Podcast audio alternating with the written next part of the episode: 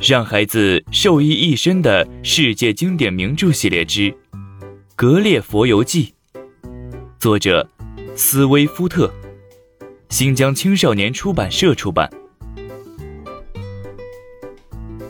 上一章我们讲到我返回祖国后的事情，接下来我们一起收听第二卷《大人国游记》第一章。在农场主家，冒险号到了好望角后，上岸补充淡水，结果发现船身漏了，于是我们就留在那儿过冬。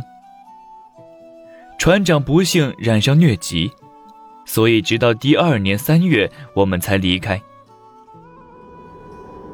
在马达加斯加海峡，我们遇上了风暴。被吹到摩鹿加群岛东部大约北纬三度的地方，风停了，我非常高兴。但经验丰富的船长让我们做好迎接大风暴的准备。果然，第二天又刮起了南风，风往西南偏西方向狂吹。我们在茫茫大海上向东漂流了一千五百海里。谁也说不清我们所在的具体位置。一七零三年六月十六日，中围上的一个水手发现了一块陆地。我们看到一座岛屿，岛的南岸有一个小的半岛深入海中。小海湾太浅了，我们只能在距离那里不到三海里的地方抛锚停船。船长派水手们带着桶上岸去找淡水，我也和他们一起去了。岸上没有河流，更无人迹可寻。我独自一人往另一个方向走，只见到处都是光秃秃的岩石。我转身往港湾走去，却见水手们已经上了舢板，向大船划去。我怎么大声叫他们也无济于事。原来，有一个巨人这时正在海里大步追赶着他们。海水还没到巨人的膝盖，因为海底到处是尖利的岩石，巨人最终没能追上那条船。我吓得沿着来路狂奔，爬上了一座陡峭的小山，在高处。我看到下面是一片耕地。让我吃惊的是，这里的草足有六米多高。我走上一条大路，其实这只不过是巨人去往麦田的小径。来到一片麦地里，麦地周围的篱笆有三十多米高，地里的麦子有十多米高。我走了一个小时，才走到地的尽头。这里的每块耕地之间有四级台阶相连，每一级台阶仅两米高，最顶上的那块有六米多高。我想从篱笆上找条缝，好钻到另一块地里去。突然看见一个巨人从对面的地里向我这边走来。他每一步的距离都不小于十米，吓得我钻进麦地躲了起来。他走到台阶上，回头说了些什么，声音比大喇叭还响。马上有七个巨人从另一块地里走过来，他们手上拿的镰刀有我们的六倍大。他们在我藏身的地方割起麦子来，我尽可能的躲着他们跑，直到跑到一堆麦子前。那些麦秆纠结在一起，我爬不过去。麦芒又尖又硬，能扎进肉里，我再也跑不了了。一个巨人走到离我还不到十米的田埂上。当他要再向前跨步时，我大叫起来。巨人用拇指和食指把我从地上提了起来。我低声下气的哀求。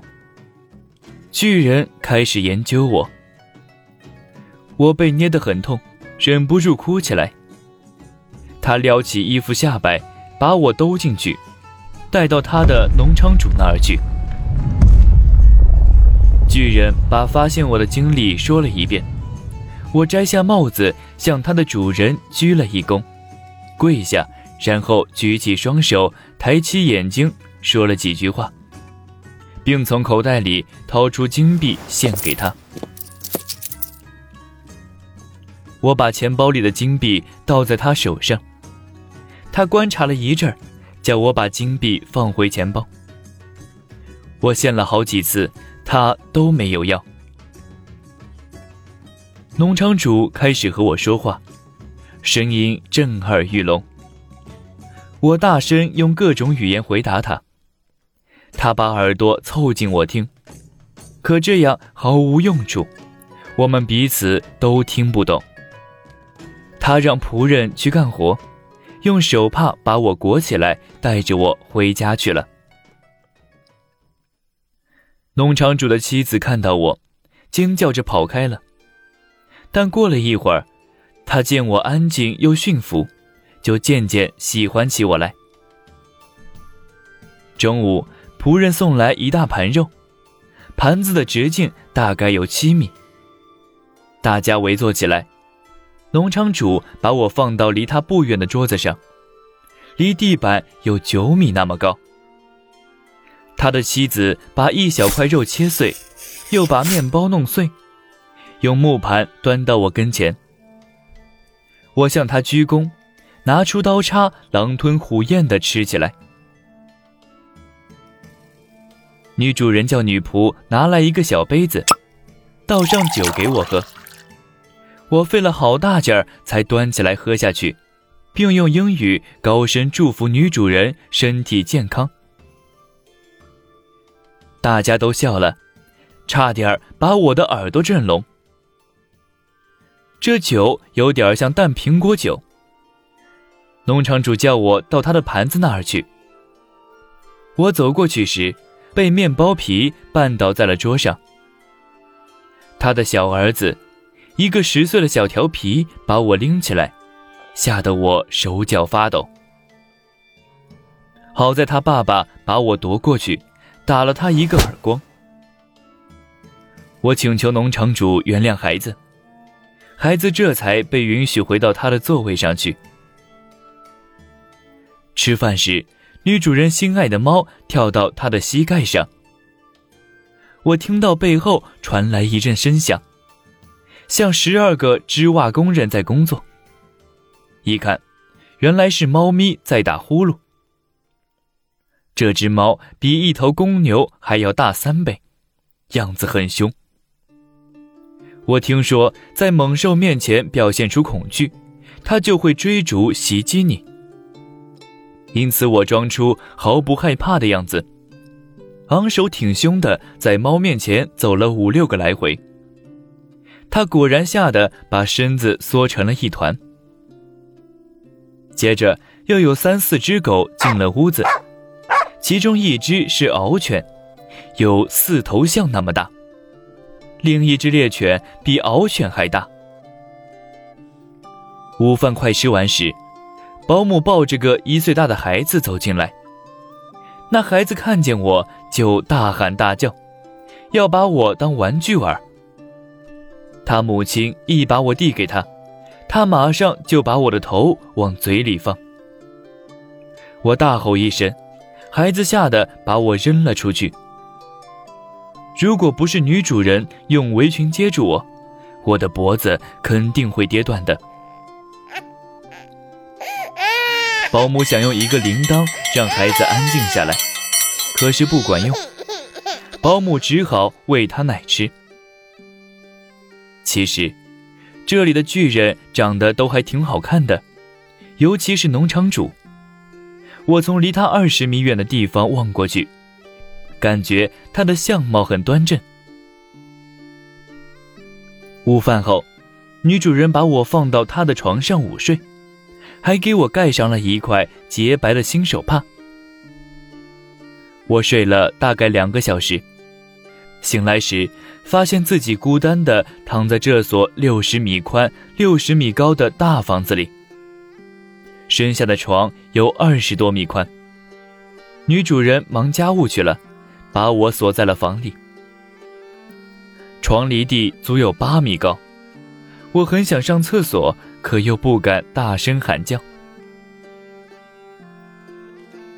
两只老鼠顺着窗帘爬上来，它们两面夹击，其中一只用前爪抓住了我的衣领，我一刀刺破了它的肚子，它倒在我脚下。另一只老鼠转身逃命，背上挨了我一刀。我量了一下死老鼠的尾巴，差一点儿就是两米长。我把它拖下床。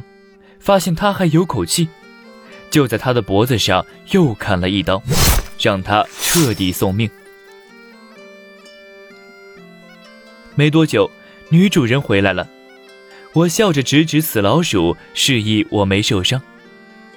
他非常高兴，叫女仆用火钳把老鼠扔出窗外。我把沾满血的腰刀给他看，又用衣服下摆把刀擦干净。放回鞘里，我向他示意，想要到地面上去，但又不好意思说自己要上厕所，只能指着门连连鞠躬。费了好大的劲儿，女主人才明白我的意思。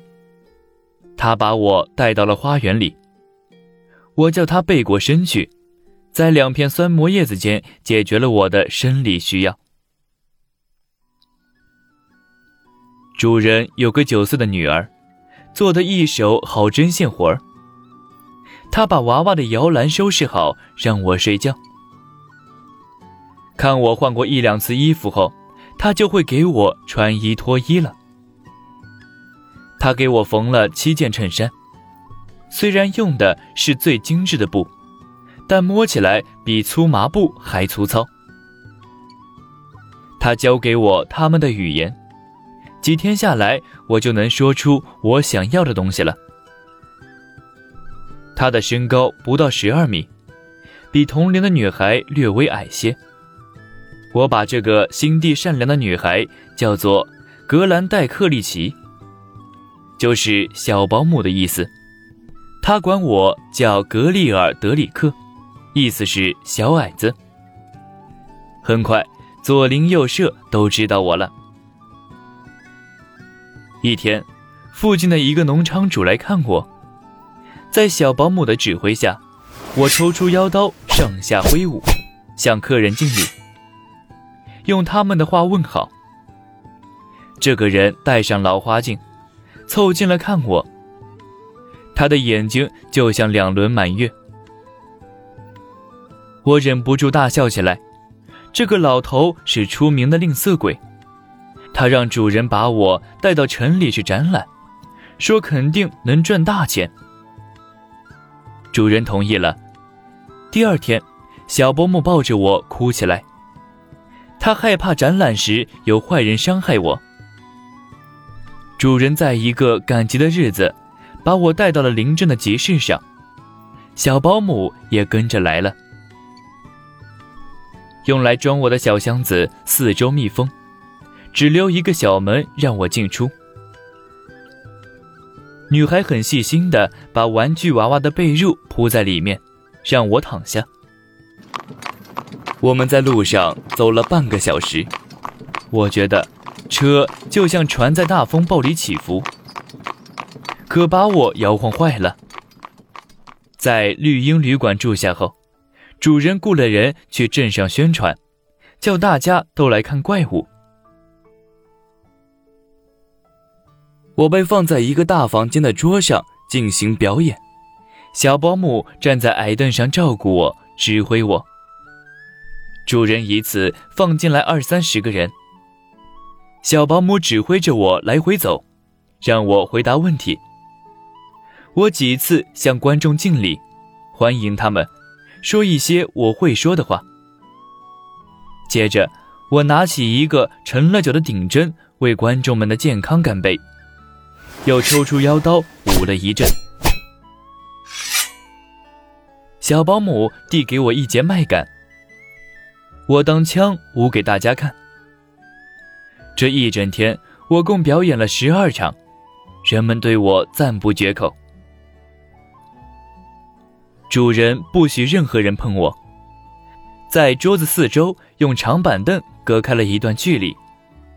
不过，一个学生还是差点用针子打到我，那个针子有小南瓜那么大。表演结束后，主人宣布下次还要带我来赶集，而且会为我准备更舒适的车。三天后。我才从劳累中恢复过来。